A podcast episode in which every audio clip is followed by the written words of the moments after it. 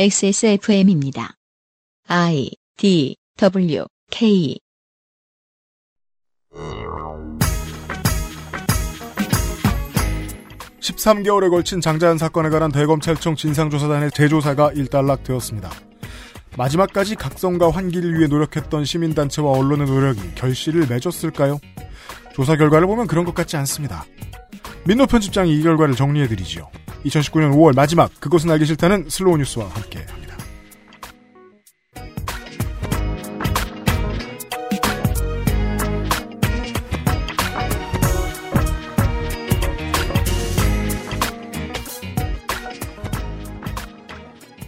유튜브와 팟캐스트, 각종 다른 팟캐스트 서드파티 앱으로 들어오신 모든 청취자 여러분들을 환영합니다. XSFM의 시사교양 프로그램 그것은 알기 싫다 320회 금요일 순서에서 인사드립니다. 유승균 책임 프로듀서입니다. 윤세민 에디터고요. 네, 안녕하십니까. 권위는 코발트 블루가 올리더라. 그 권위는- 코발트 블루입니다. 고인은 어디로 갔을까? XSFM 미디어 센터에 와 있지. 네. 손모가지를 날리고. 새파란 XSFM 미디어, 센- 미디어 센터에서 도, 어, 도와드려? 누굴? 보내드리고 있습니다. 도와주는 건 스폰서들이고요. 도와주는 스폰서들과 함께 곧 시작하죠. 그것은 알기 싫다는 이탈리아에서 온 케이크 라파스티체리아. 한 번만 써본 사람은 없는 빅그린 프리미엄 헤어케어. 관절 건강에 도움을 줄 수도 있는 바이로메드 무릎핀 액세스몰 음향기기 섹션에서 도와주고 있습니다. Maestro pasticcere. La pasticceria. 라 파스티체리아는 이탈리아 마이스트로에게 직접 수확한 파스티체레가 전통의 방식 그대로 최고의 재료와 함께 구우는 천연 발효 빵입니다. 일반적인 제빵에서 사용하는 이스트를 쓰지 않은 이탈리아 전통 방식의 천연 발효종을 사용한 지금까지 경험해보지 못한 풍미와 식감. 천연 발효빵이라 장기간 보관해도 맛은 그대로 방부제를 전혀 사용하지 않아 건강에도 좋은 라 파스티체리아. 낯설은 만큼의 기대감. 이탈리아에서 온 케이크 라 파스티체리아. 빅그린이 소개하는 탈모 예방 샴푸법. 샴푸로 거품을 내주고요. 흐르는 물에 온도는 차갑게 해서 여러 번 헹궈주세요. 탁탁 두들겨서 모발의 물기를 제거하고 말릴 땐 꼭 찬바람을 이용하세요. 제일 중요한 건 아시죠? 빅그린 헤어로스 샴푸를 사용하는 거죠. Big Green 신비의 구스베리에서 해답을 찾다. 빅그린 헤어로스 샴푸. 당신의 취미가 당신의 직장과 큰 관련은 없죠. 그치만 이 비올라는 제게 직업만큼 중요한 것들을 줬죠. 힘과 부드러움의 조화, 앞에 나서지 않고도 내 역할에 자부심을 갖는 법, 그리고 지금도 연락하고 지내는 쿼테 친구들. 악기를 내려놓은 지금도 평생 가는 재산입니다. 이제 서울 학생들에게 당신의 삶을 풍성하게 만든 꿈을 나눠주세요. 2019 서울시 교육청 악기 나눔 아름다운 가게와 낙원 악기 상가에서 더 커질 서울 학생의 꿈을 기다립니다. 서울 학생을 위한 악기 나눔 캠페인은 서울시 교육청이 함께합니다.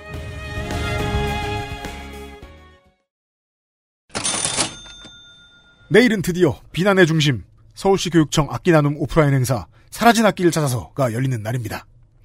6월 1일 종로구 낙원상가 4층 야외 공연장 아트라운지 멋진 하늘 무대라는 게 있다고 하고 그리고 악기상가 전체에서 행사가 열립니다. 그동안 악기를 기증해주신 청취자 여러분들께 감사드리고요.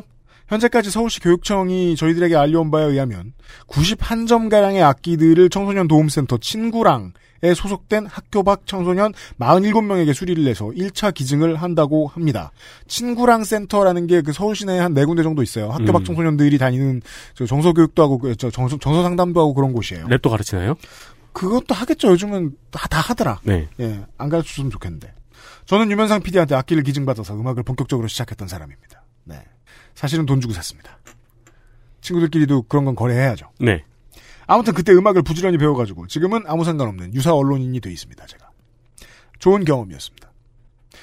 친구랑 센터에 와주고 계신 청소년들이 쓰게 될 악기 중에는 전인권 씨가 기증한 믹서, 배우 최정원 씨가 기증한 바이올린, 가수 백이성 씨가 기증한 어쿠스틱 기타 같은 물건이 있다고 하고 여러분들이 주신 것들도 당연히 섞여 있습니다. 저희들한테 메시지를 남겨주신 분들이 있습니다. 기증하시는 과정에서 불편을 겪었다거나 개선해야 할 점들에 대해 지적해주신 분들이 있었어요. 만약에 6월 1일 행사장에 가시면 교육청 분들이나 교육감 서울시장하고 마주치시면 잔소리를 하시고요. 아니면 서울시 교육청 악기나눔 담당자에게 메일이나 전화를 걸어서 자세히 얘기해 주셔도 좋겠습니다.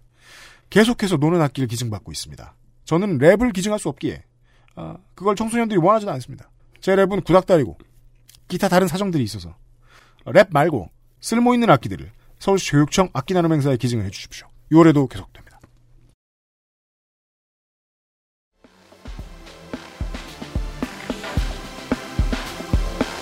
슬로우 뉴스와 함께하는 시사 되새김질.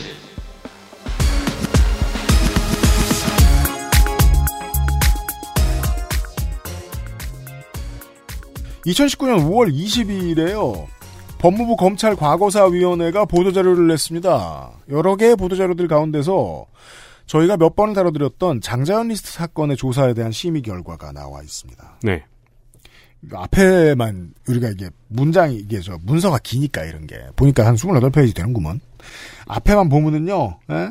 장자연 리스트 사건은 뭐 무혐의 종결됐는데 이게 그 저 의혹을 규명하기 위해 서 조사를 한다. 문제가 있다. 문제가 있다. 그렇게 써놔서 어, 뭐 열심히 팠나 봐. 네. 했는데 맨 뒤에 보면 문제가 없다. 잘 모르겠다. 이에 위원회는 다음과 같이 권고하였다. 기록을 보존해라. 김종승의 위증 혐의에 대한 수사를 권고했다. 디지털 증거의 원본성 확보를 위한 제도를 마련해라. 즉 국회가 해라. 압수수색할 때 공정성을 확보해라. 사건 청탁 방지 제도를 국회가 만들어라. 장자양 사건은 끝났지만 우린 열심히 살자. 입니다. 네. 악기를 기증하자. 그죠. 그건 우리가 할 말이지. 내용이 없어요. 네. 장자양 사건에 대한 결론은 없죠. 네. 과거사위원회가 워낙에 열심히 활동을 하는 것처럼 보도자료를 많이 뿌려댔기 때문에 실제로 국민들은 기대를 했습니다. 근데 이 보도자료를 뿌려, 이 마지막 보도자료가 뿌려진 다음에 조용했어요. 음. 예. 그래서 아직 활동하고 있다고 생각하시는 분들도 계실 거고, 이렇게까지 했으니 검찰이 뭔가 하지 않겠어? 라고 믿음을 가지고 계신 분들도 계십니다. 네. 예. 결론이 어떻게 났는지를 정리해 주신, 와, 오랜만에 돌아온 아이콘. 원래 이콘은 자주 나타나면 안 됩니다. 네. 그러면 개인 우상화예요. 네. 90년대의 아이콘. 슬로우 뉴스의 민노 편집장. 진짜 오랜만입니다. 예, 오랜만입니다. 잘 지내셨습니까? 예, 뭐 잘 지내려고 애쓰고 있습니다. 그리고 시대로 시대로. 저, 한수장 인부 잠깐 키울게. 가까이 돼야 돼요? 조금 가까이 가주시면 좋아요. 예. 그거 이- 이렇게 어, 옮기시면 됩니다. 이렇게. 네. 그냥 마이크를 옮기시면 됩니다. 베이퍼맥스 굉장히 뽀득거리네요. 아, 되게 짜증나. 칫솔 같아요. 신발이. 비싼 신발로 보입니다. 안 그럴, 감사합니다. 저의 가치를 알아봐 주시듯이. 저도 슬로우 뉴스의 가치를 알아보는 사람입니다. 그리고 시대로 말씀을 드리면은 패션이 급기에 한 바퀴 돌았어요. 아, 그래요? 네. 그래? 이젠 80년대야? 아니요, 아니요. 원래 그래- 90년대였는데? 그래서 이제 편집장님 패션이 약간 트렌드에 속하는. 아, 세상 가장 로맨틱한 기재죠. 네. 멈춰 있는 시계. 그렇죠. 하루에 두 번 맞는. 네. 네. 그렇 그렇구만요. 어, 이제 고맙습니다. 프레타포르테와 싱크가 맞는 민노 편집장과 오랜만에 함께하고 있어요. 정말 오랜만에 예, 불러주셔서 반갑게 네. 나왔습니다. 이 과거사 진상조사위원회의 결론을 정리하시게 된 이유가 뭐예요? 저희가 뭐, 뭐- 쓸모 있는 것 같아가지고 불러드리긴 했지만, 뭐 개인적으로도 관심이 있는 사건이고, 근데 그 언론에서 종합적으로 정리한 기사들이 별로 발견되지 않아서 그죠, 그랬어요. 이런 노가다는 슬로우니스가 좀 잘하는 분야 중에 하나니까 네. 노가다를 대신하자 경무. 뭐 그런 거죠. 네. 네. 경무를 대신하자. 경무를 하셨어요. 어쨌든 뭐 보고서 보도 자료의 형태로 요약된 보고서가 나온 거거든요. 네. 그 보고서에 대해서 과거사위가 자신들이 심의를 하고 또 어떤 내용으로 권고할지를 간략하게 적은 문서인데 음. 이게 26장이에요. 안 간략해요. 아, 지들이나 갑자기 A4로 간략하지. 26장이고 다소 이 선술이 법률적인 용어들도 있고 난삽하거든요. 네. 보통의 그 시민들이 제가 확인했을 때 홈페이지에서 확인했을 때 그 원본을 확인했을 때 다운로드가 다운로드 숫자인지 아니면은 방문자 숫자인지 정확히 모르겠는데 350명 정도? 아. 이 사건의 어떤 공적인 관심의 크기에 비례하지는 않는 것 같다. 무의미한 숫자가 제로에 가까운 숫자가 나왔네요. 물론 그 웬만한 사회부 기자들에게는 이- 이미 보도 자료가 우편 이메일의 그건 형태로 그렇지만 배포가 됐겠지만 만약에 링크 타고 다운로드 숫자면 링크 타고 거기 최종적으로 잃은 기자들의 숫자를 다 포함한 걸 수도 있잖아요. 그럼 기자들도 별로 안 갔던 거예요. 그럴 수도 있을 것 같은데 어쨌든 350명 이게 70만 넘게 음. 청와대 청원이 그렇잖아요. 그 수사를 제대로 해달라 재수사를 해달라. 그래서 네. 과거사위원회가 내놓은 답인데 350조의 수래. 근데 대부분 그래요. 근데 또 맞아요, 그죠? 아무 아무리 정말 큰 이슈의 사건이라고 하더라도 언론이 그- 화낼 때는 막 몰려가 음. 있다가 네. 그래서 결론을 내주면 그때는 다른데 화내느라고 바빠요. 그것들이 굉장히 좀 자기의 어떤 당파적인 이익을 위해서 파편화 조각 네. 조각 내서 언론들은 또 발표를 하는 경향이 아주 강하고 네. 뭐 가장 대표적으로 이 사건의 당사자이기도 한 조선일보의 어떤 기사들을 장자연 키워드로 검색을 하면은 일단 검색이 잘 안 되지만 네. 구글에서 하면 잘 안 되거든요. 음. 이거 제가 테스트를 해봤어요. 그래요. 이게 어떤 로직인지 모르겠는데 잘 검색이 안 돼. 그럼 키워드를 어떻게 해야 돼요? 정확히 했는데도 네. 검색이 안 돼. 그래서 들어가서 찾아야죠. 아, 조선일보에 들어가서 그럼 뭐가 조금씩 나오긴 하나 봐요. 뭐 조선일보에서 찾든가 아니면은 다른 언론들에서 음. 언급한 것들을 참조해서 네. 직접 조선일보 들어가서 찾으면 그때는 좀 나오는데 구글링도 블라킹 할 수 있단 말이야? 그 어떻게 예. 브라킹하는지는 모르겠지만 어쨌든 좀 약간 우회하는 것 더라고요. 음, 네. 음. 그리고 뭐 한결의 경향도 음. 뭐 자기 좀 하고 싶은 얘기를 위주로 하고 네. 비교적 오늘 녹음 날을 기준으로 해서 음. SBS에서 취재 파일이라는 굉장히 좋은 형식이 있어요. 네.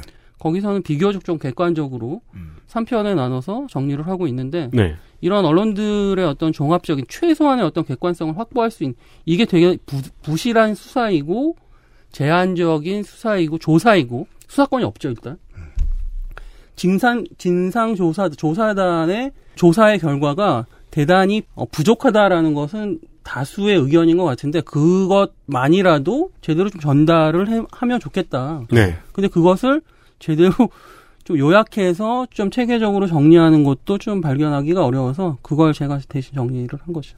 사실 그 시민들의 다운로드 수가 적은 것도 안타까움이긴 한데 이런 게 나올 때마다 대다수의 시민들은 기사로 접하지 원문을 그렇죠. 다운받아 보지 않잖아요. 음, 그- 그건 그래요. 그래서 제가 그 얘기하는 거예요. 기자들도 다 다운 안 받은 것 같다고. 음, 네. 기자들은 해석해줘야 될 거 아니에요? 이제까지 붙들고 있었으면 사회부 기자들은. 뭐 네. 읽었다는 칼럼들도 많고 그런 네. 기사들도 많죠. 뭐 26쪽짜리가 언급되는 기사들은 몇 개가 있거든요. 그럼 네. 자기 직업인데 정리를 해줘야지. 그, 럼에도 불구하고 뭐 지면의 한계도 분명히 있을 거예요. 근데 네. 온라인은 지면의 한계에서 좀 상대적으로 자유로우니까 그런 것들을 별도로 정리해 경무를 해야지. 편집장님처럼. 뭐 경무까지는 아니고 노가다라며. 뭐 또 현장에서는 또 그런 발언이 나왔을 수 있죠. 아 이거 뭐야 아무것도 없잖아. 네. 네. 음, 음. 그동안 충분히 보도를 했다고 생각할 수도 있겠어요. 뭐 음. 보편화된 형식으로나마. 뭐가 어떻게 아무것도 없는 것인지. 어, 민노 편집장의 이 글에 보면은 극단적 요약. 이렇게 돼 있습니다. 네, 그렇죠. 극단적 예. 요약을 저희가 좀 요약을 진행합니다. 좀 해봅시다. 예. 예. 검찰 과거사 조사단의 조사 결과 뭐 편의상 제 보고서라고 할게요. 이 보고서의 내용은 크게 장자연 리스트 사건 조사 및 심의 결과 보고서입니다. 그렇습니다. 이 보고서의 구성은 크게 세 단계로 나뉠 수가 있어요. 크게 진상 조사단의 조사 결과를 요약한 내용이 가장 큰 분량을 차지하고 있고요. 네. 그리고 진상 조사단과는 별개 또 그 약간의 상위 기구라고 할 수 있는 과거사위가 심의한 내용. 음. 법무부 검찰 과거사위원회. 그러니까 조사단이 조사한 결과를 내가 심의를 하는 거죠. 네. 과거사위가 심의를 하고 심의를 해보니까 우리는 이런 결론에 도달했다. 음. 권고를 하는 내용으로 이 세 가지로 구성되어 있는데 당연히 분량은 조사 결과가 가장 큰 분량을 차지하고 있죠. 음. 네. 그러니까 조사 결과가 담고 있는 내용은 크게 여덟 가지예요첫 번째는 기획사 대표 김종승이 술접대나 성접대를 강요했다는 의혹이 있는데 이것이 사실인가? 이것은 사실이다. 음. 그렇죠. 가 결론이에요. 조사단의 결론입니다, 지금. 네. 명시적 협박의 증거가 충분히 있다. 그렇죠. 두 번째는 강제 추행이나 추가적인 협박 행위.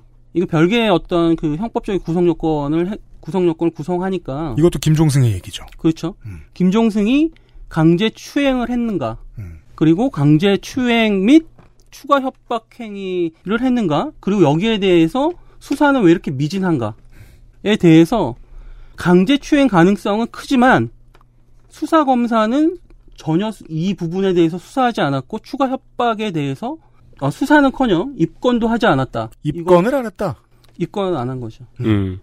그러니까 아예 조사를 본격적으로 시도하지도 않은 셈입니다. 수사 미진도 사실이다. 이게- 이것도 사실이죠. 이것도 사실로 나왔고. 입건하지도 않았으니까 이건 객관적인 사실이죠. 네. 물론 뭐 이 피꼬소신데 김종승이 술접대와 성접대 강요를 했다는 건 분명하고 여기 나와 있는 증거들 뭐 드라마 스케줄 빼고 태국으로 와서 영화 감독 접대해라. 그래서 장자연 씨가 사장님이 스케줄 빼라고 빼서라도 오라고 해서 울고 있었다. 뭐 이런 것들은 다 증거로 인정이 돼서 아, 혐의가 맞는데 입증이 됐는데 김종승의 강요와 강, 강요 미수는 결국 이 보고서에 의하면 2016년 6월 20일에 공소시효가 지났습니다. 맞습니다. 네. 그리고 이 강제추행에 대해서도 뭐 연예계 뜨고 싶냐, 뭐, 뭐 발을 못 들이게 해주겠다 이런 것들이 다 가- 인정이 됐는데 지금 봤더니 인정이 되는데 그때 검찰은 입건 안 했다. 라는 것까지 확인해 줬어요. 특수관관 논란을 제외하고는 전부 다 공소시효가 범죄를 아, 사실로서 인정되는 전부 것은 음. 다 공소시효가 완료가 됐어요. 완성이 됐어요. 더 이상 음. 처벌할 수 없는 거죠. 음. 그러니까 이것이 사실로 넉넉히 인정되더라도 처벌 조건을 만족할 수 없기 때문에 처벌할 수 없는 거죠. 네. 여기서 첫 번째 허무함이 등장하는군요. 조선일보의 특수협박 부분이 공소시효가 완성돼서 처벌할 수 없다. 그리고 김종승의 행위를 처벌할 수 없다. 공소시효가 완성됐기 때문에 그 과거사위원회가 아무리 과거사를 탈탈 털어서 다시 이것을 세상에 이게 잘못됐고 잘못됐고를 다 고백한다고 해도 결론이 공소시효 지났다라고 어, 그 아. 하면 달라진 건 없다라고 봐야 된다. 네. 이 과거사위가 출범하게 된 이유가 네.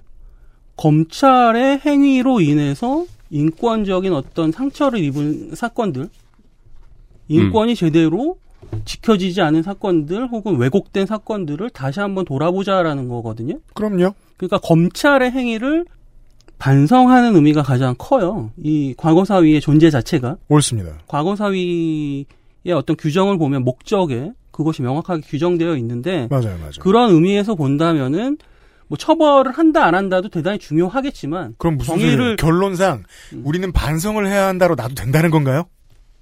처벌을 하면은 속은 시원하죠. 정의가 실현되는 거니까. 그럼에도 불구하고 답답하네요. 네. 이 진실이 얼마나 투명하고 명확하게 규명됨으로써 이것이 재발되지 않게 할 것인가. 재발되지 않게 할 것인가가 여긴 방점이거든요. 또? 마이크에 붙으세요.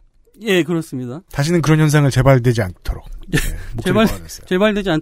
아무튼 조사 결과를 다시 한번 정리를 해드리면은 네. 여덟 가지고 제 세 가지까지 세 번째까지 얘기를 했는데 그 다음은 네 번째 4번이라고 표시된 조선일보 관계자에 대한 수사 무마의 외압이 행사됐는지 여부 네. 이것은 사실로서 인정된다. 이것도 언론들이 워낙에 그동안 지원 사격을 많이 해줬어요.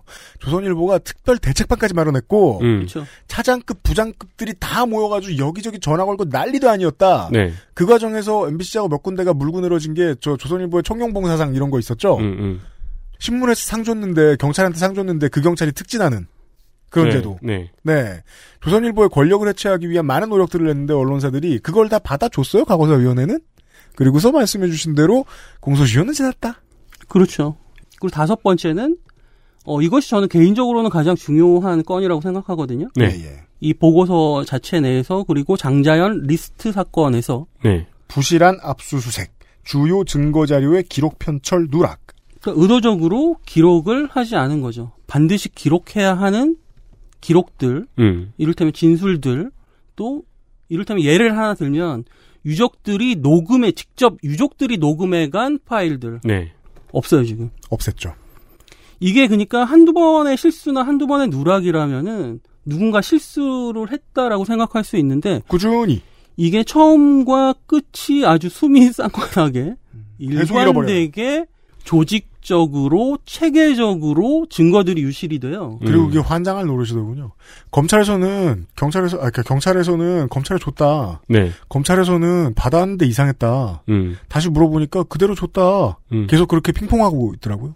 이게 스스로에게도 민망했는지 수사에 참여한 경찰 또 수사에 참여한 수사 검사 이 사람들도 당연히 84명인가요? 이 사람들이 스스로 이야기하기를 당시에 자기가 수사를 진행했던 사람이에요. 있을 수 없는 일이라고 이야기를 고백을 했고 지들이 스스로 평했다. 있을 수 없는 일이라는 음. 거는 부정이 아니고 있을 수 없는 일이 일어났다. 도저히 자기의 어떤 수사의 상식으로는 있을 수 없는 일이다. 이게 왜 없어? 그, 지가 했는데 그그 주어 빼는 좋은 습관이네요. 예, 네, 아 그러니까 제가 궁금한 건 그거예요. 그런 일은 있을 수가 없어. 그러니까 없는 일이야라고 말을 했는지 음. 있을 수 없는 일이 그때는 일어났다라고 인정을 한 건지. 그 뒷말은 안 했겠죠? 음. 그, 뭐 예측하기는 어렵겠습니다만은 이건 마치 그 배변 훈련을 다 받은 개가 한 마리 집에 있다가 네. 그 퇴근해서 집에 돌아왔더니 여기저기 싸놓은 거예요. 네. 갑자기 스트레스가 있었는데 집에 마킹을 해. 네. 개한테 물어봅니다. 이게 어떻게 된 거냐? 개는 뭐라고 대답하죠? 이런 일은 있을 수가 없다. 네. 뭐 몇 가지 예를 제가 잠깐 설명을 드리면 어, 압수수색을 하는데 압수수색을 몇 시간을 해야 되는지 그게 뭐 저는 정답은 모르지만 음. 물론 압수수색할 대상이 많고 복잡하면은 좀 더 더 오래 하겠지만 57분이라는 거는 굉장히 짧은 시간이라고 해요. 네. 그 짧은 시간 동안 그래도 집중해서 제대로 된 핵심적인 증거들을 확보해야 할 집중해서. 텐데 네. 짧으니까 누가 그 막 쫓아오니까. 보통 뭐 한 시간은 한 시간 이상씩 하나 봐요. 네. 반나절 가고 그게 그래요. 상식인가 봐요. 네. 근데 이게- 밤 밤도 새잖아요. 네. 대단히 예외적으로 57분 동안 장자연의 어떤 그 집을 수색을 압수수색을 했는데 다이어리가 있잖아요. 네. 어떤 사람이 자살을 했고 죽었어요. 의혹을 크게 남기고 네. 그게 사회 문제가 돼서 그 사람 집을 조사를 하는데 다이어리가 떡하니 있어요. 네. 그걸 안 가져가는 거야. 구태여. 그렇죠.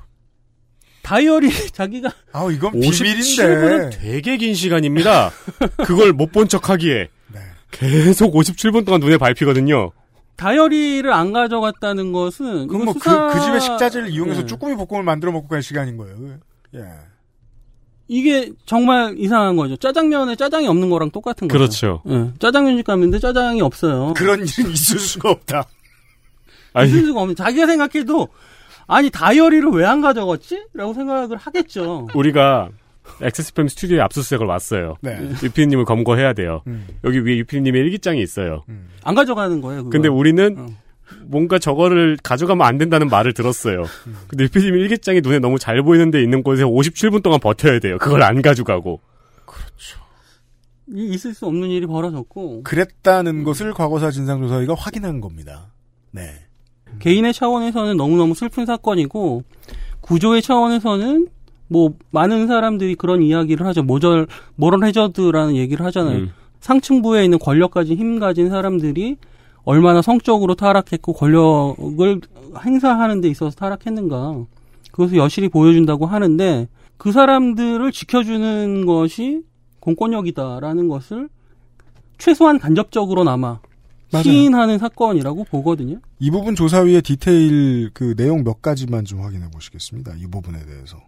장자연의 컴퓨터에 대본, 기획안, 프리토킹 동영상, 골프 여행 사진 216장이 있었다는 간략한 수사 보고 2003년 3월경 촬영한 사진 9매 있음이라는 경기경찰청의 중간의신이 유일하고 이러한 디지털 포렌식의 결과물인 엑셀 파일을 저장한 CD가 첨부 안 돼 있다.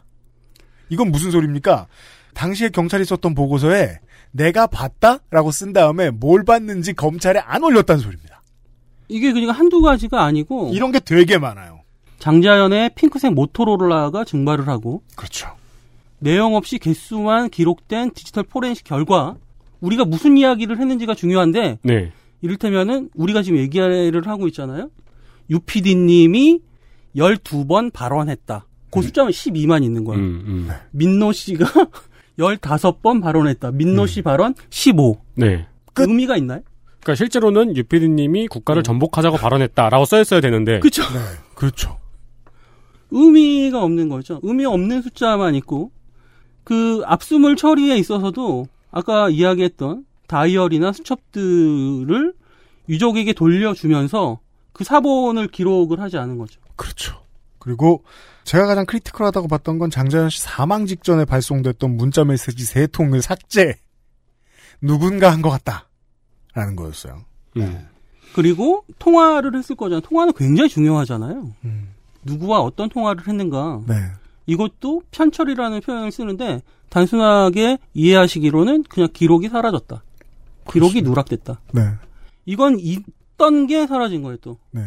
그리고 기록을 있는 대로 사라지게 한 거예요? 누군가가? 뭐 디지털 압수물들 자료가 누락됐다. 네. 이것은 뭐 이 메커니즘은 똑같아요. 맞습니다. 그냥 사라졌어요. 네. 음. 인터넷 자료가 또 누락됐다. 이것도 마찬가지. 아까 제가 잠깐 얘기했던 유족이 녹음 파일을 들고 갔어요. 음. 수사기관에 경찰에 그렇죠. 사라지죠 당연히. 그렇죠. 녹취록? 그때 또 어떤 얘기를 했다 경찰이 기록했을 거잖아요. 음. 이거 당연히 또 사라져야죠. 네. 그래야 그리하여 이 항목이 총체적 부실 수사를 그려주고 있는 항목이고요. 그리고 또 문건을 본 유족들이 진술을 했을 거잖아요. 네. 나 이런 문건 본 것 같다. 음. 이런 문건에 누구 이름이 적혀 있었던 것 같다. 뭐 네. 이런 게 있을 수 있잖아요. 이런 게 있어요. 있는데 그것도 사라졌죠. 네. 그래서 음. 어떤 얘기를 했는지 뭐 10년 전의 이야기를 확인할 방법은 또 없는 거잖아요. 네.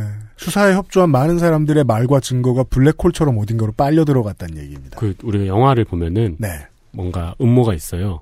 고위층이 이걸 숨기려고 해요. 음. 이거를 파헤치려는 정의의 주인공 편은 그 문제를 해결하기 위해서 이거를 국민적 관심이 있는 사건으로 만들어 버리죠. 그렇죠. 그렇죠, 그렇죠. 네. 예. 근데 이 사건이 그렇게 국민적 관심이 있는 사건이었던 거잖아요. 누구도 저, 덮, 저, 도 그렇게 생각해요. 네, 덮을 수 없을 만큼의 화제가 됐던 사건인데 그걸 덮었다. 이렇게 증거들이 전부 다 어딘가로 없어지면서 여섯 번째 항목이 리스트 존재 여부에 대한 얘기입니다.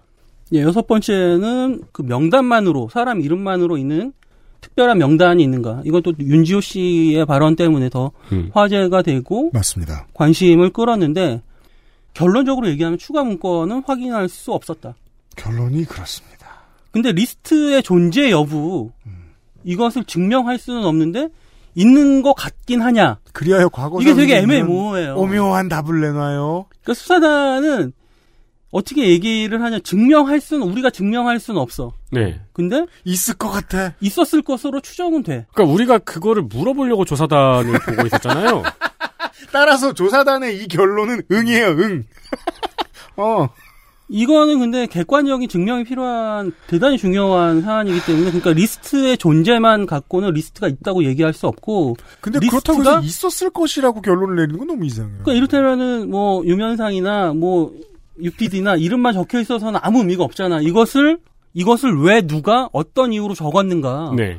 어떤 이유로 적었는데 그 행위를 우리가 어떻게 객관적으로 증명할 수 있는가? 요 요 세 가지가 돼야 되잖아요. 네.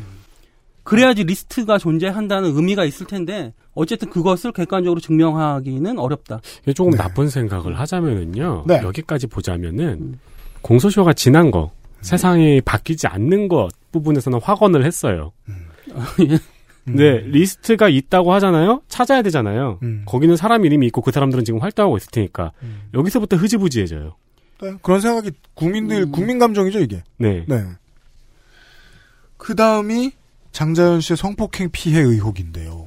그렇습니다. 이 부분이 뭐 새롭게 조명이 되는 부분이고 특히나 또 공소시효가 이 부분은 5년 남아 있기 때문에 남아있죠. 네.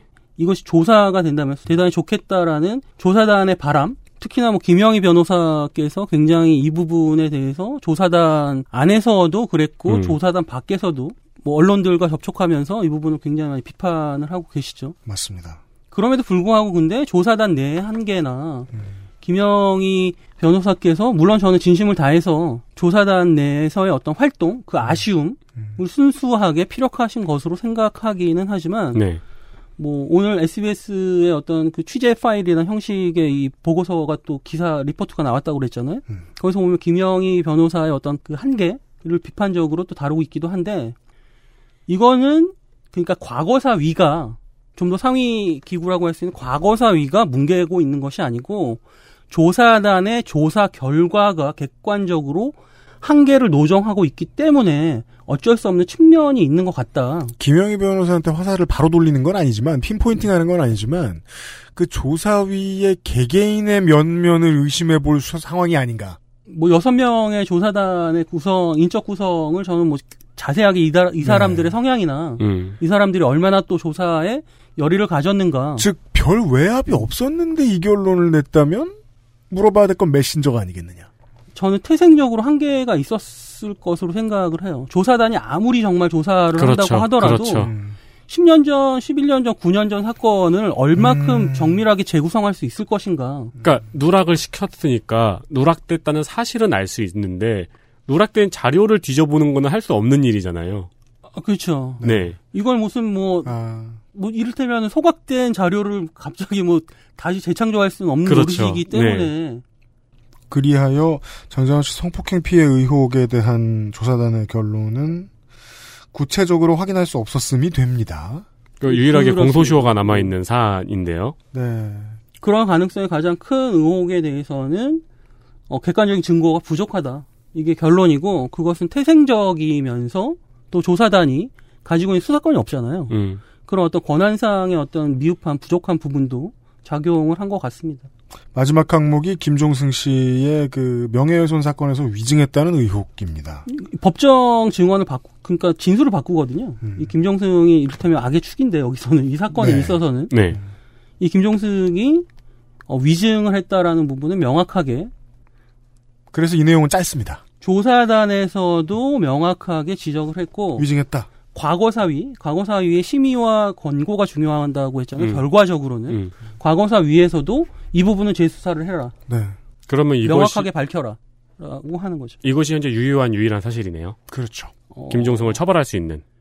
그렇죠. 네. 이걸 기화로 해서 좀 더 더 사건의 진실에 한 걸음 더 다가갈 수는 있겠죠. 이제. 아, 예. 네. 검찰이 수사 방식이 있으니까요. 이 사건에서 정말 중요한 것은 우리가 죄- 되게 억울했을 때, 우리가 가진 것 없이 되게 힘없는 약자일 때, 자기 자신의 죽음의 앞에 서서 나의 억울함을 풀어달라고 이야기했을 때, 국가가 무엇을 할 것인가?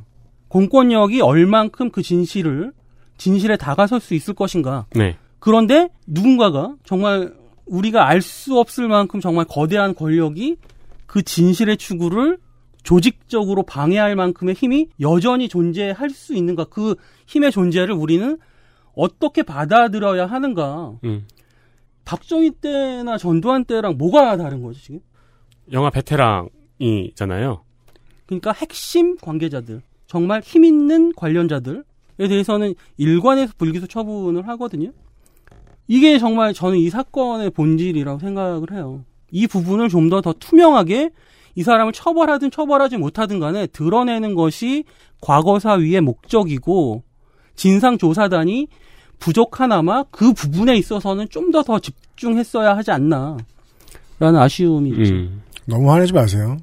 아직 결론 시간이 아니거든. 안, 안타깝죠. 그렇죠. 조사단의 조사에 대해서 정리를 간단하게 해보았고요. 예. 광고를 들은 다음에 아, 상위기관이라고 할 수 있는 이 짧은 조직에서 어, 위원회가 심의를 어떻게 했고 권고를 어떻게 했는가를 정리를 좀 해봐드리도록 하겠습니다. 법문이라 이 복잡하고 짜증나는 문장을 저희들이 정리를 해드리고 있습니다. 슬로우 뉴스의 민노 편집장과 함께하고 있습니다. XSFM입니다. 머리, 어깨, 무릎. 안 괜찮으시죠? 관절 건강에 도움을 줄 수도 있는 무르핀이라면 그 노래와 춤 끝까지 할 수 있게 도움을 드릴 수 있어요. 관절 건강엔 무르핀이니까요. Bluetooth, headphone, monster, Sony, Zabra, wireless. Join the freedom. Access Mall. 구스베리 추출물로 모근을 더 건강하게 자연 유래 성분으로 자극 없는 세정력 뛰어난 보습 효과와 영양 공급까지 Big Green. 이젠 탈모 샴푸도 빅그린 헤어로스 샴푸. 광고 듣고 왔습니다. 그것은 알기 싫다 320회 금요일 순서에서는 법무부 검찰과거사위원회가 아, 내놓은 장자연 리스트 사건 조사 및 심의 결과 문서를 말 그대로 정리를 최대한 가감없이 해드리고 있습니다. 최대한 짧게요. 슬로우 뉴스의 민노 편집장이 해주셨고 직접 앉아가지고 설명을 해주고 계십니다. 조사단이 조사를 이렇게 했다고 했고 그렇습니다. 아니 조사하는 사람들도 윤세민이 얘기한 대로 그때 다 없애버린 거를 정황밖에 안 남은 거를 결론을 막 내릴 수는 없지 않나. 네. 정황상 결론을 내릴 수 없는 것들이 있었고 내릴 수 있는 것들이 있었는데 내릴 수 있는 것들은 주로 공소시효가 지났더라. 음. 이런 것까지 설명을 해드렸고요. 그러면 이걸 보고 위원회는 권고를 해야 됩니다. 그게 위원회가 발족된 이유입니다. 그 권고 내용과 에, 심의를 어떻게 했는지 심의 내용을 좀 정리를 해볼까요? 검찰 과거사위원회의 심의 내용. 일단 심의 내용은 일곱 가지로 정리를 했어요. 보고서, 네. 음. 보도 자료에서. 첫 번째는 장자연 문건의 진실성. 이것이 굉장히 관심의 초점이었죠. 네. 음. 진실하다. 대체로 사실에 부합하는 것으로 보인다. 이 정도면 꽤 유리하게 얘기해 준 거예요. 하지만, 네. 하지만이 또 붙죠. 하지만이 붙어요. 그렇다고 해서 모든 음. 내용이 범죄가 되는 건 아니다. 구성 요건에 다 해당하고 이것을 네. 음. 처벌할 수 있는 것은 아니다. 그리고 정말 관심이 초미의 관심사였던 리스트의 존재. 네. 리스트의 존재는 진상 규명이 불가능하다고 심의를 했습니다. 그렇습니다. 네. 리스트에 대해서는 정말 하늘이 두 쪽 나도 못 찾도록 어디 잘 숨겨놨는지 예. 못 찾는 곳으로 음. 얘기가 나왔어요. 그러니까 뭐 물리적인 피지컬한 리스트 자체는 모두 폐기가 됐겠죠. 네. 뭐 그리고 김종승에 대한 혐의, 두 번째는 의구심들 대부분은 김종수- 확인됐죠. 예. 김종승의 강압적인 어떤 그 술접대 지시나 강요를 우리는 확인했다. 네. 그리고 세 번째 수사 검사의 어떤 부당한 불기소 처분 또 주요 대상자에 대한 수사 미진을 확인했다. 네. 이게 그나마 가장 진일보한 심의 내용입니다. 이것과 뭐 반, 반복돼서 또 네 번째도 비슷한 예- 내용인데 주요 증거의 확보 및 보존 누락을 확인했다. 네. 이건 기록을 제대로 남기지 않았다. 네. 근데 이 수사미진과 음. 예. 이 주요 증거의 누락 등은 이제 이 다음이 없는 건가요? 저도 개, 인적으로 가장 안타까운 부분이 이 부분이거든요. 네. 이 부분이 이제 권고, 이 시민은 이 내용이 어떤가, 그 조- 진상조사단의 조사 결과에 대해서 이것이 얼마나 잘 조사가 되는지를 판단해 보겠다라는 심의잖아요, 말 네. 그대로. 네. 그래서 최종적으로는 이렇게 이렇게 해라. 권고를 해야 하는데 이 부분이 좀 빠져 있죠. 그러니까 불러서 권고 족치겠다. 내용에. 좀 뭐, 그렇죠. 네. 불러 족치겠다. 불러서 족치겠다. 네. 족치도록 권고한다. 그렇죠. 뭐 조금 이따 다시 한번 권고 내용에 대해서 우리가 이야기를 할 텐데 조금 이따 족치라고 말씀하실 줄 알았어요. 심의는 그냥 누락을 확인했다. 음. 네. 사실 사실 그 자체를 어쨌든 네. 인정을 하고 있어요. 네. 이것은 근데 이거는 하느님이 와도 못 바꾸는 진실이죠. 너무나 명확하기 때문에 처음부터 끝까지 음. 아주 체계적으로 이건 뭐 한두 건이 아니고 뭐 10개, 20개가 갑자기 다 누락되고 없어지고 사라지고 막 이러고 있으니까. 네. 그리고 저 개인적으로는 가장 주목하는 쟁점이라고 할 수 있는 조선일보 관계자들의 수사 무마 외압 행사는 사실로 확인됐다. 네. 이것이 과거사위의 심의 내용입니다. 심의 내용입니다. 조선일보의 관련 기사를 한번 뭐 구태여 노력을 들여서 찾아보신다면은 조선일보는 마치 이 보고서가 자신의 어떤 혐의들을 마치 벗겨주는 것처럼 이야기를 하고 있습니다. 뭐 그런 기사도 봤어요 제가 네.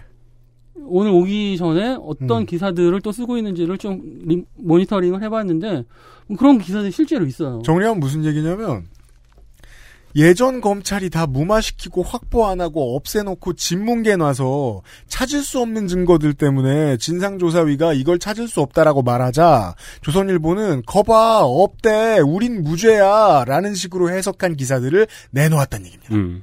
그냥 해석을 극단적으로 저는 해석을 이를테면 철학에 따라서 자신의 체험에 따라서 달리할 수는 있지만 그럼에도 불구하고 어떤 팩트가 있을 때 팩트에 대한 해석의 그 범위 한계가 있을 수 있잖아요. 맨 오른쪽 위쪽 아래쪽이 있을 수 있는데 조선일보의 해석은 그 범위를 좀 넘어선 것 같아요. 네, 제가 판단하기에. 본질 외면한 채 조선일보 흠집내기 올인하다 13개월 허송. 좋네요. 아, 그런 얘기를 할 게 아닌데 조선일보가 적당하게 피트한 제목이네요. 일면식도 없었던 방상훈 사장과 장자연. 방상훈 사장은 혐의 없는 것으로 확인. 음. 좋네. 말씀하신 것처럼 조선일보에 외압이 있었는가 없었는가는 아예 이야기를 하지 않네요. 음. 그 자기한테 유리한 얘기만 하고 있는 거죠. 네. 따라서 이 위원회의 기사들을 다운받았을 추정 350명은 다 조선일보 사람들일 가능성도 좀 있어 보이고요. 아무튼 시민 의용 7가지 중에 나머지 두 개인 장자연 씨의 성폭행 피해 의혹에 대해서는 증거가 많이 뭉개졌으므로 확인될 수 없었다라고 얘기를 했고 맞습니다. 김종승 씨에 대한 위증 및 여러 가지 혐의들은 지금 다 인정됐다는 걸 시민 의용도 그대로 받고 있고요. 그렇다면 이런 일들을 다 확인을 했단 말입니다. 13개월 동안 위원회는 국가기관들의 권고를 내줘야 돼요. 예. 그렇죠. 예. 그 권고 내용을 좀 끝으로 들어보겠습니다. 검찰 과거사위원회의 권고.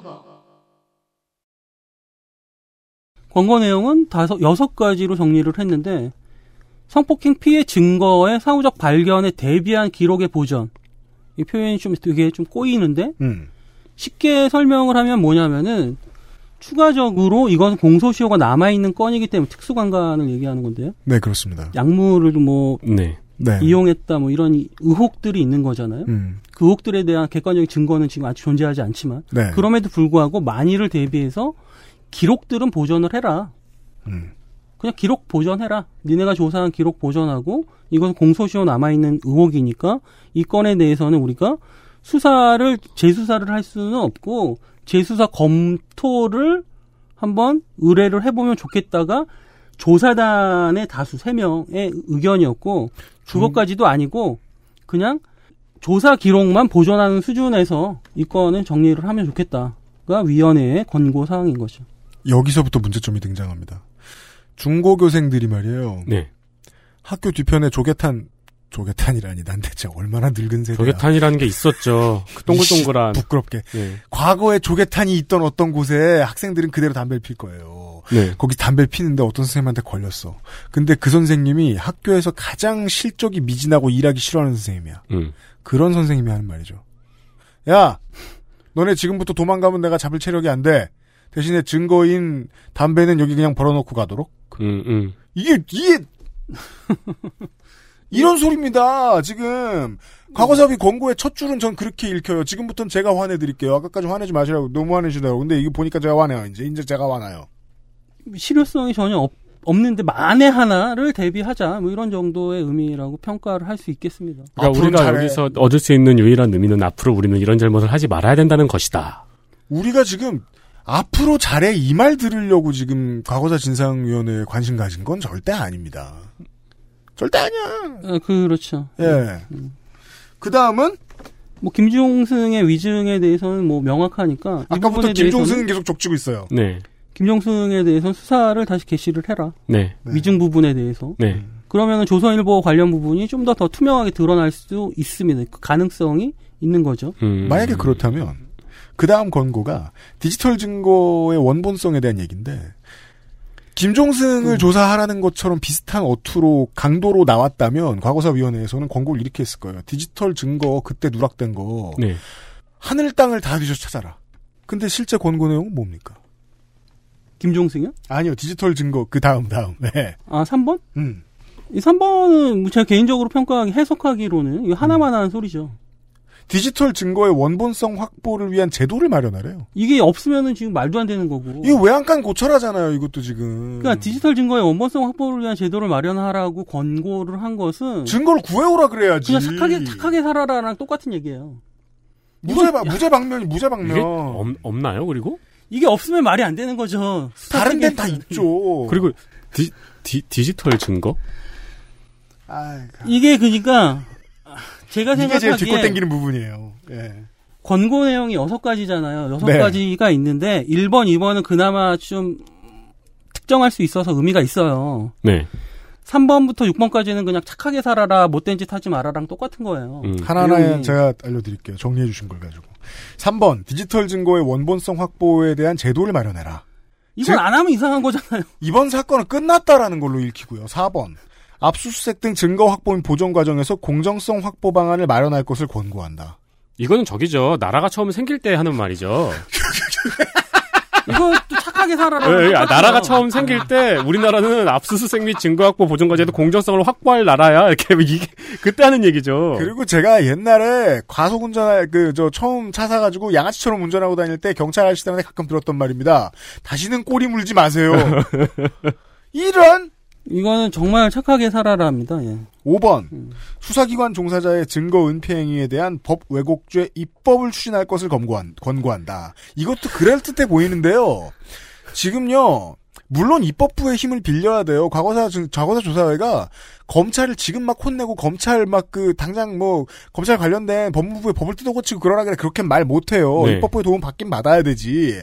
근데 검찰도로 하라는 건 거의 없는데 이거 검찰도로 시킬 게 분명히 있는데 입법부에만 뭐라고 얘기를 하고 있어요. 제가 이거는 뭐 변호사한테 따로 의뢰를 해서 문의하진 않았지만 네. 증거를 은폐하는 행위가 객관적으로 입증이 된다고 하면 당연히 직무위기잖아요. 아, 그, 생각, 뭐, 자, 벌, 벌 받을 수 있잖아. 어. 이걸로 처벌 못해요? 지금? 이거를 뭐 제도가 없어서 처벌을 못해요? 아니면은 정말 뭐 이 사람이 너무 이뻐서 처벌을 못해요? 이쯤 이거는 당연히 처벌을 해야 되고 처벌할 수 있는 거예요. 이걸 무슨 법 왜곡죄 무슨 이따 이 소리를 그러니까 하면서 수사- 생색을 내려고 하는데 어, 이쯤 되면 거짓말이네요. 이거는 하나만 하는 소리인 거죠. 또 그러니까 특정해. 수사기관 종사자의 증거 은폐 행위를 처벌할 법을 만들라고 지금 여기 써 있는 거잖아요. 네. 그러니까 이건 70년 전에 써졌어야 되는 문장인 거죠. 70년 전에 어딘가에 써 있었을 거라고 생각하는 거예요, 저는 지금. 저는 법 왜곡죄라는 표현 자체도 굉장히 좀 기만적이라고 생각하는 게 아니 당연히 법 왜곡죄라는 표현 좀 이상하지 않나요? 그러니까 법이면 왜곡하면 죄지 뭘. 아, 그러네. 그 법을 어긴 거잖아. 이거는 불법죄군요. 아니, 그러니까 이건 뭐 엄마를 죽인 죄 같은 거예요. 아니 모든 법이 모든 법의 체계가 형사적인 그전엔 무죄였냐? 형사적인 입법들은 당연히 지키라는 것을 전제로 하고 그것을 왜곡하거나 그것을 위반하면은 처벌하는 구조로 되어 있잖아요. 그렇죠. 그러니까 불법을 처벌하는 죄를 신설하라는 얘기잖아요, 지금. 야, 이게 권고를 뜯어보니 아스트랄하네요. 특히나 이게 지금 수사기관 종사자라고 지금 한정하고 있잖아요. 수사기관 종사자는 법을 지키는 게 이 사람의 직무죠. 검경이야, 검경. 이 사람의 일장 일절이에요. 이 사람 어. 네. 일기장 첫 줄에 써야 되는 내용인데 이걸 무슨 입법을 추진해요? 지금 그 마인드로 접근하니까 마지막 주 마, 지막이 하이라이트예요. 위원회 권고 6번도 똑같고 더 강력하네요. 검찰 공무원 간의, 사, 간의 사건 청탁 방지 제도를 마련할 것을 권고한다.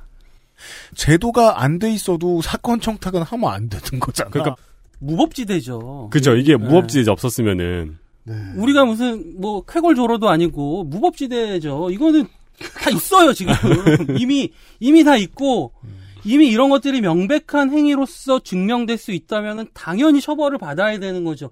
이걸 뭐 굳이 지금 권고를 또 새로 해요. 문학적으로는 이해가 됩니다. 조사위가 봤을 때, 와, 진짜 이 조사, 이 당시의 수사는 총체적으로 부실해서 개척시대의 캘리포니아 같구나. 음. 따라서 우리가 권고안을 쾌걸조로처럼 써야지? 라는 결론을 냈다는 겁니다! 이게 뭐 옛날 옛적 뭐 서, 서부에서도 아니고 우리가 무슨 이승만 시대에 사는 것도 아니고 이건 제도로 다 갖춰져 있고 굳이 권고에서 이걸 뭐 정말 다시 한번 무슨 법을 지켜라 착하게 살아라 이럴 필요 없잖아요. 네. 아니 근데 질문이 그 분명히 수사기관이 증거를 소각하거나 누락시켰잖아요. 그것이 사실로 확인된다고 여기서 얘기를 했잖아요. 그렇죠. 그러면 권고 안에 당사자들을 찾아서 조사해라라는 권고는 왜 없을까요? 제가 그게 너무 궁금해서 제 되게 친하게 조언을 구하는 한 변호사에게 물어봤어요. 네. 똑같이 물어봤어요. 왜 이런 내용이 없냐? 당사자들을 네 생각은 찾아서- 네 생각은 어떠냐? 이상하다. 왜 그런 내용이 없을까? 그쵸. 그런 내용이 당연히 있어야 될 것 같은데. 수사했던 사람 다시 불러와서 조사해라라는 권고 내용은 있어야 되는 거 아니에요? 죄 지은 의혹이 있는 사람들 중에 여기서 다시 조사라고 당사자, 당사자 중에 나온 건 처음부터 끝까지 김종승 밖에 없어요. 네. 조선일보는 근처도 안 가요. 조선일보로 가자. 앞으론 잘해라로 바뀌네요. 네. 태도가. 이게 쉽게 말해서 그러니까 만만한 놈 패는 거잖아요. 예. 아니 김종승 씨는 권력 구조를 우리 생각해 봅시오. 옛날에 팽당했죠. 그 저는 이, 이 장자연 리스트 사건을 어떻게 보냐면은 한 안타까운 여배우가 스스로 생을 마감을 했어요. 자기의 목숨을 끊었는데 그것은 장자연 자살 사건이잖아요. 근데 장자연 리스트 사건은 리스트 이 사람이 얼마나 억울하게 죽었는지를 사회가 공동체가 음. 그 억울함을 풀어줘야 하는 사건인 거잖아요. 그렇죠. 근데 그것을 풀어야 하는 검찰이 정의를 실현해야 하고 그 궁금증을 혹은 호기심을 단순한 호기심이 아니라 한 생명이 자기의 생명을 끊어서까지 그 억울함을 풀어달라고 부탁한 그 사건을 오히려 경찰이 검찰이 누군가를 지키기 위해서 기록을 계속 누락하고 말도 안 되는 수사를 하고 정말 진짜 다이어리는 압수수색하지 않고 이상한 다이어리 갖다가 유족한테 건네주고 네. 이것이 잘못됐기 때문에 과거 사위는 이 잘못에 대해서 이것이 재발하지 않도록 이번에 권고안을 확실하게 내줬어야 하는데 여섯 개 중에 두 개는 그나마 의미를 평가할 수 있겠지만 나머지 네 개는 그냥 착하게 살 살자 네. 법 지키자 요 얘기밖에 안 돼요. 그렇습니다. 이런 얘기였어요. 어, 그, 렇습니다 네. 국민들이 원한 건 재조사였는데 위원회가 내놓은 결론의 상당수는 제도 보완이었습니다. 제도 보완은 마치 그 한국의 오랜 수건이자 그 고질병처럼 결국은 해결안의 고질병처럼 변해버린 친일파 청산하고도 비슷해서 과거를 정리하지 않고 미래를 논하고 있는 그 습관이 보이네요. 검찰 과거사 위원회 규정 제 1조 목적을 청취자들께 전해드리고 싶어요. 읽어드리고 싶어요. 읽어주세요. 과거 검찰에 의한 인권 침해 또는 권한 남용 의혹이 제기된 사건에 대한 진상 조사와 유사 사례의 재발 방지 및 피해 회복을 위한 조치를 법무부 장관에게 권고하고 그 밖에 법무부 장관의 자문에 응하기 위하여 법무부에 검찰 과거사 위원회를 둔다. 이것이 제1조의 목적입니다.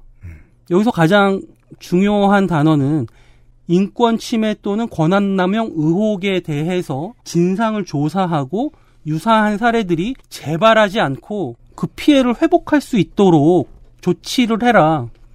복구. 라는 거죠.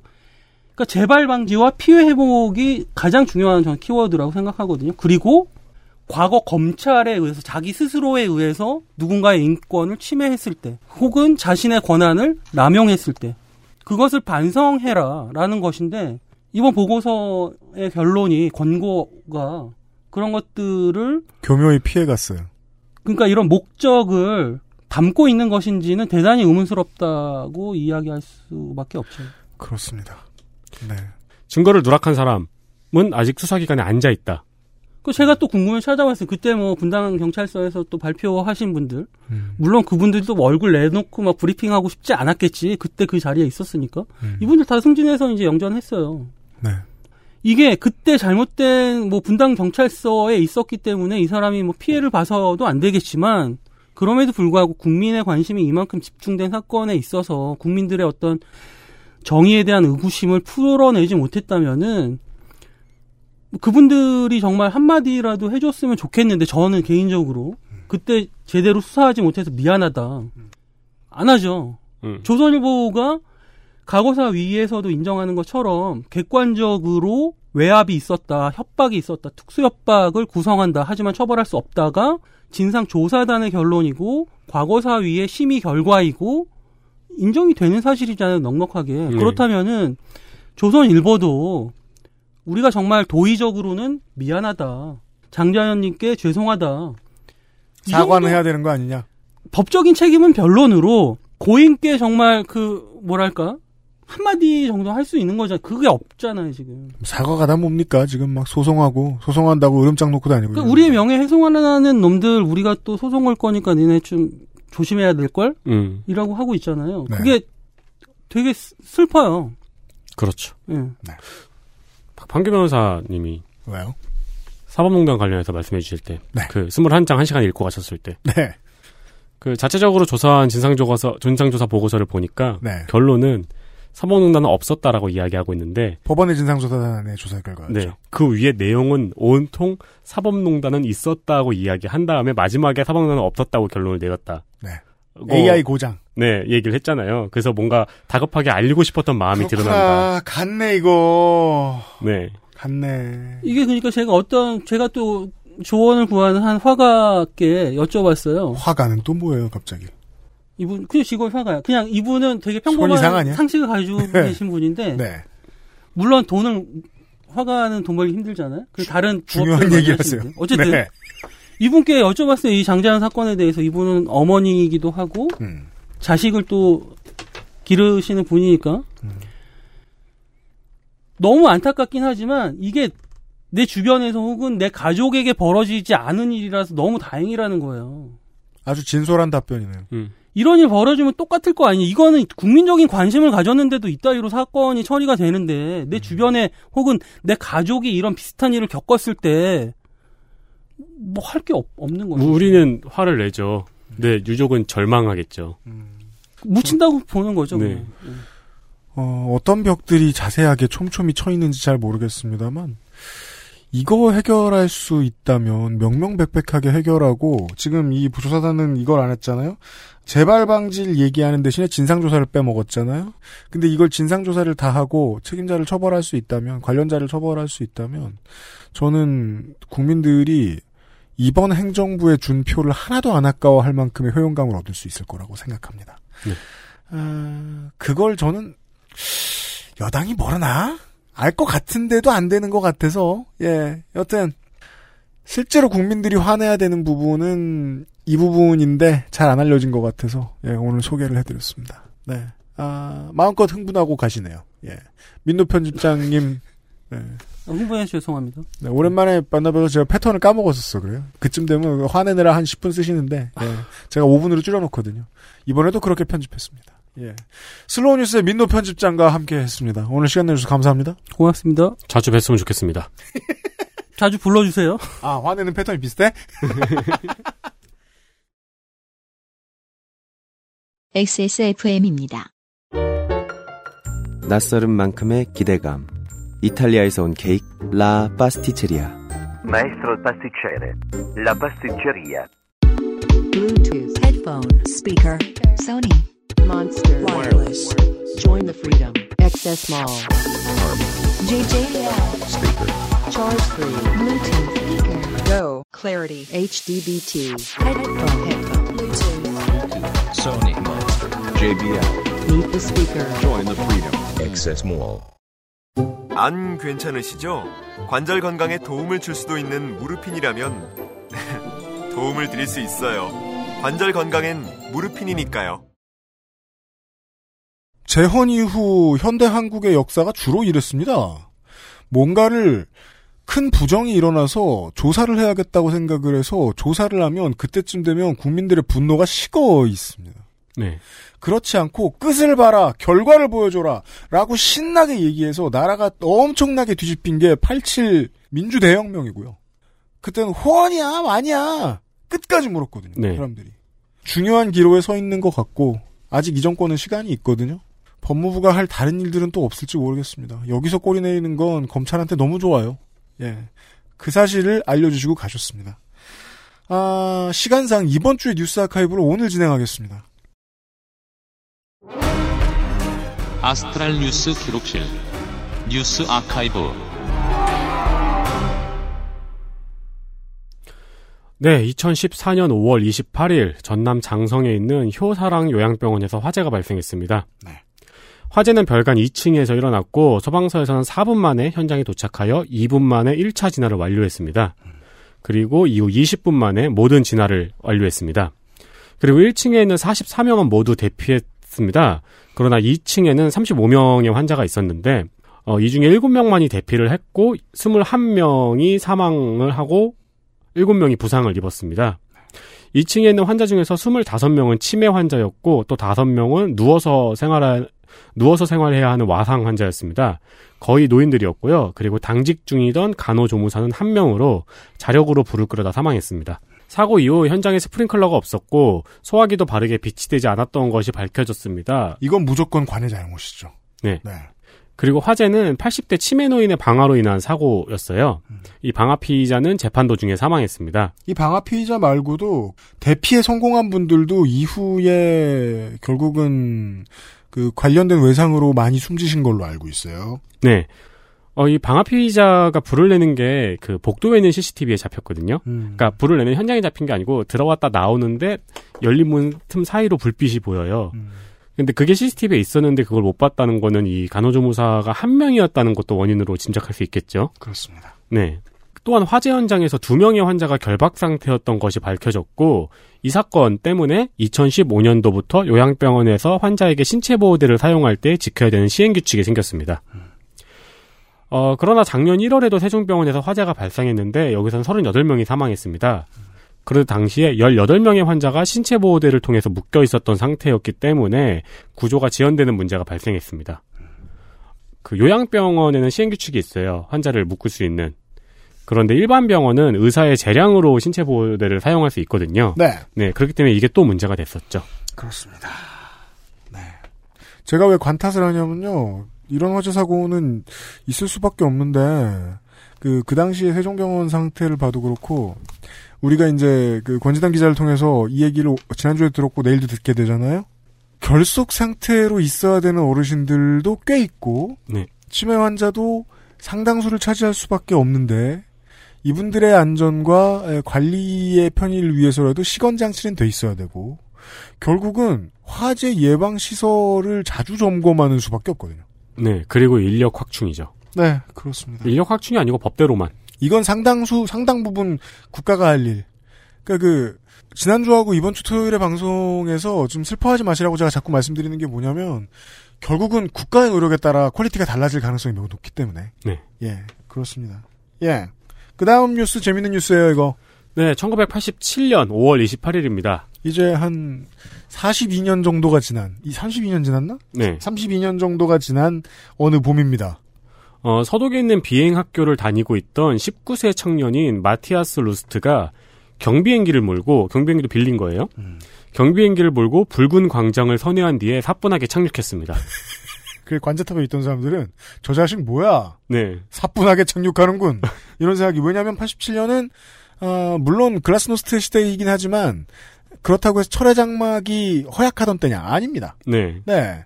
이게 이제 경비행기가 붉은 광장에 진입했는데 광장에 사람이 많더래요. 그래서 한 세 바퀴 돌아가지고 내가 착륙하겠다 대피해라 알린 다음에 착륙을 사뿐하게 한 겁니다. 음. 어, 그 소, 소련의 방공사령부는 이 경비행기의 진입을 알고 있었지만 왜냐면 세계 2위의 항공 기술을 보유하고 있잖아요. 그렇습니다. 알고 있었지만 발포하거나 격추하지는 못했습니다. 왜냐면은 4년 전인 1983년에 민항기였던 대한항공 007편을 격추했던 일 때문에 국제적인 비난을 받은 바 있기 때문입니다. 결국 소녀는 붉은 광장에 사뿐하게 착륙 그리고 지나가던 시민들에게 사인을 해주다가 경찰에게 체포됐습니다. 네. 그 지나가던 시민들이 이 사람이 독일 말을 쓰니까 아 너 동독에서 왔구나. 그렇죠. 그랬더니 아, 당당하게 떠듭니다. 아니 나 서독에서 왔어. 라고 얘기합니다. 그 시민들이 깜짝 놀란 거죠. 네. 우와 소독 사람 봤다고 오늘. 그죠. 시민들이. 자유의 냄새가 풀풀 나. 네. 이 사건의 여파는 생각보다 큽니다. 이 나비 효과가 발생하는데요. 고로바초프가 이 사건을 적극적으로 써먹은 겁니다. 왜냐하면 레이건과 고르바초프의 회담을 앞두고 고르바초프에게는 갑자기 명운이 걸린 문제가 하늘에서 뚝 떨어져 버린 겁니다. 그전처럼 처리하자니 자신의 개혁 개방 기조가 금이 가요. 네. 근데 그렇게 되면은 어, 소련은 언제나 저 내부 내부 정권 다툼으로 인해서 숙청이 많이 되고 그런 문화가 되게 오랫동안 있었단 말이에요. 뿌찐이 들어오기 전까지는 늘 불안했어요. 네. 자기도 개혁개방 노선 천명 노선 천명했는데 미국이랑 사이에 기스가 간다. 그 자유진영에서 온 사람 막 격추해가지고 음. 그럼 답답하거든요. 그렇죠. 그냥 봐줄 수밖에 없었습니다.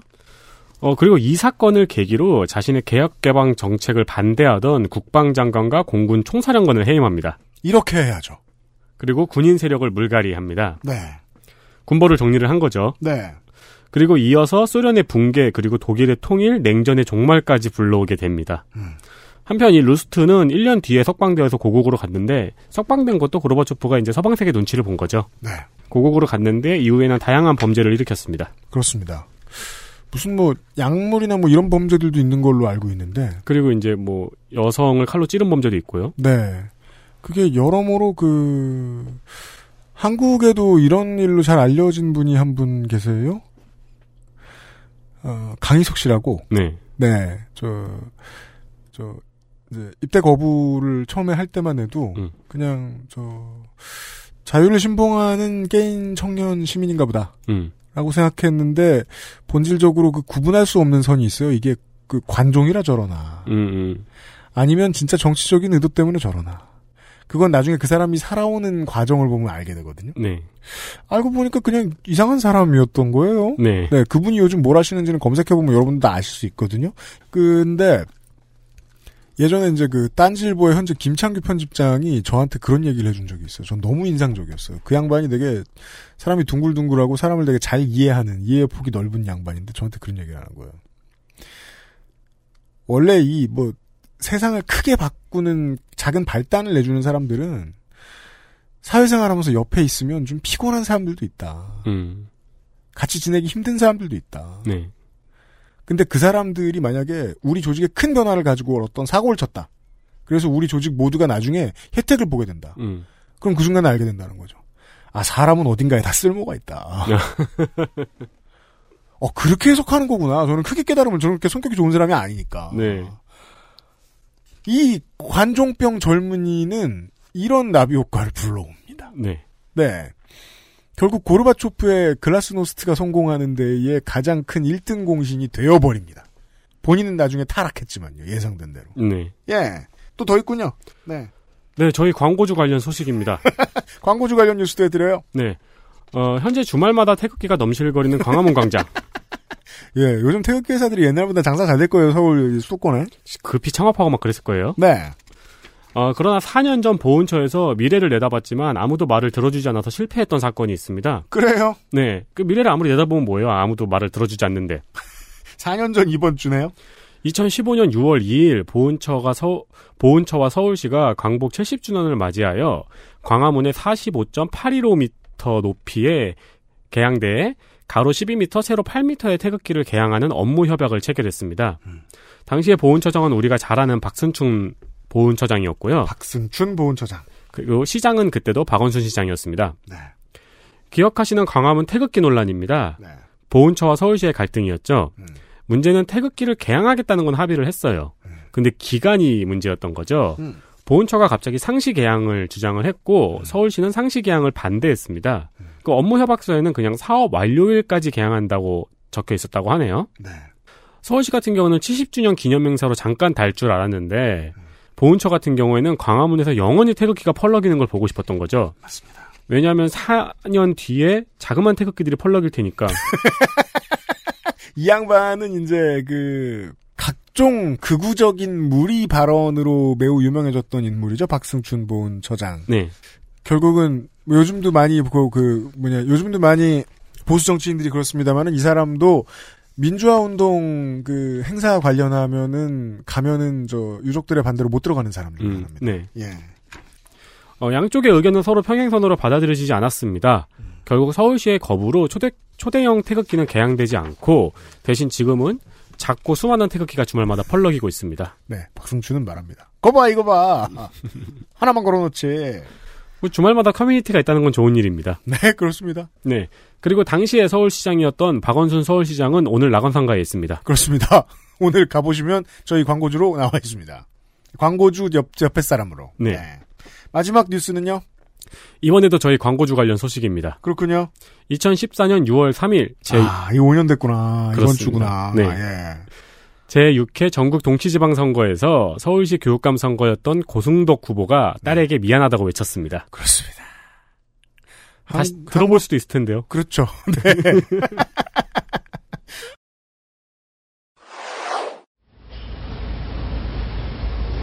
못난 아버지를 둔 딸에게 정말 미안하다!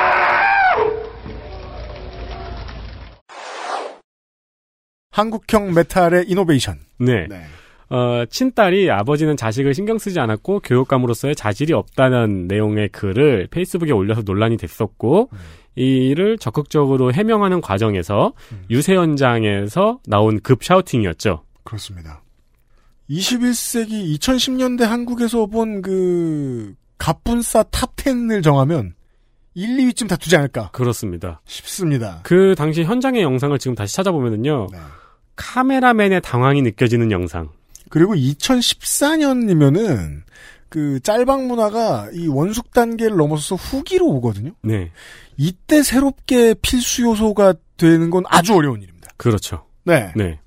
당시의 교육감 선거 기억이 새록새록 하실 겁니다. 현역 보수 교육감 문용린 지금은 잊혀진 이름이죠. 음. 네. 그리고 고시 삼관왕 잘은 모르겠지만 유명한 사람 고승덕 진보 단일 교육감 조희연의 3파전이었습니다. 아웃사이더 고승덕의 열풍이 대단했어요. 현역 문용린 후보와 엎치락뒤치락하면서 서로를 끌어내리고 있었습니다. 네. 그 당시 제가 체감하기에는 조희연 후보의 인기가 더 많았던 것 같은데 음. 언론에서는 보통 고승덕 열풍만 다뤘습니다. 고승덕 밀어주느라 장난 아니었습니다. 네. 어, 그러나 이 미안하다 사건으로 고승덕의 지지도는 급 하락했고, 네. 결국 여론조사 3위였던 조희연 후보가 지금 나간 상가에 있습니다. 만약에 이게 바뀌었으면은 저는 이제 한 달 전에 저 고승덕 변호사하고 통화할 뻔했네요. 그렇죠. 네. 네.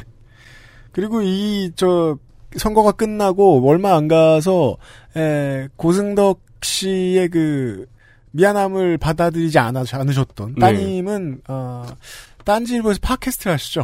아, 그래요? 네. 아. 그러셨었어요. 네. 기억이 납니다. 예. 여기까지 아, 뉴스 아카이브를 금요일에 땡겨 진행했습니다. 윤세민 리터였습니다. 네, 감사합니다. 네.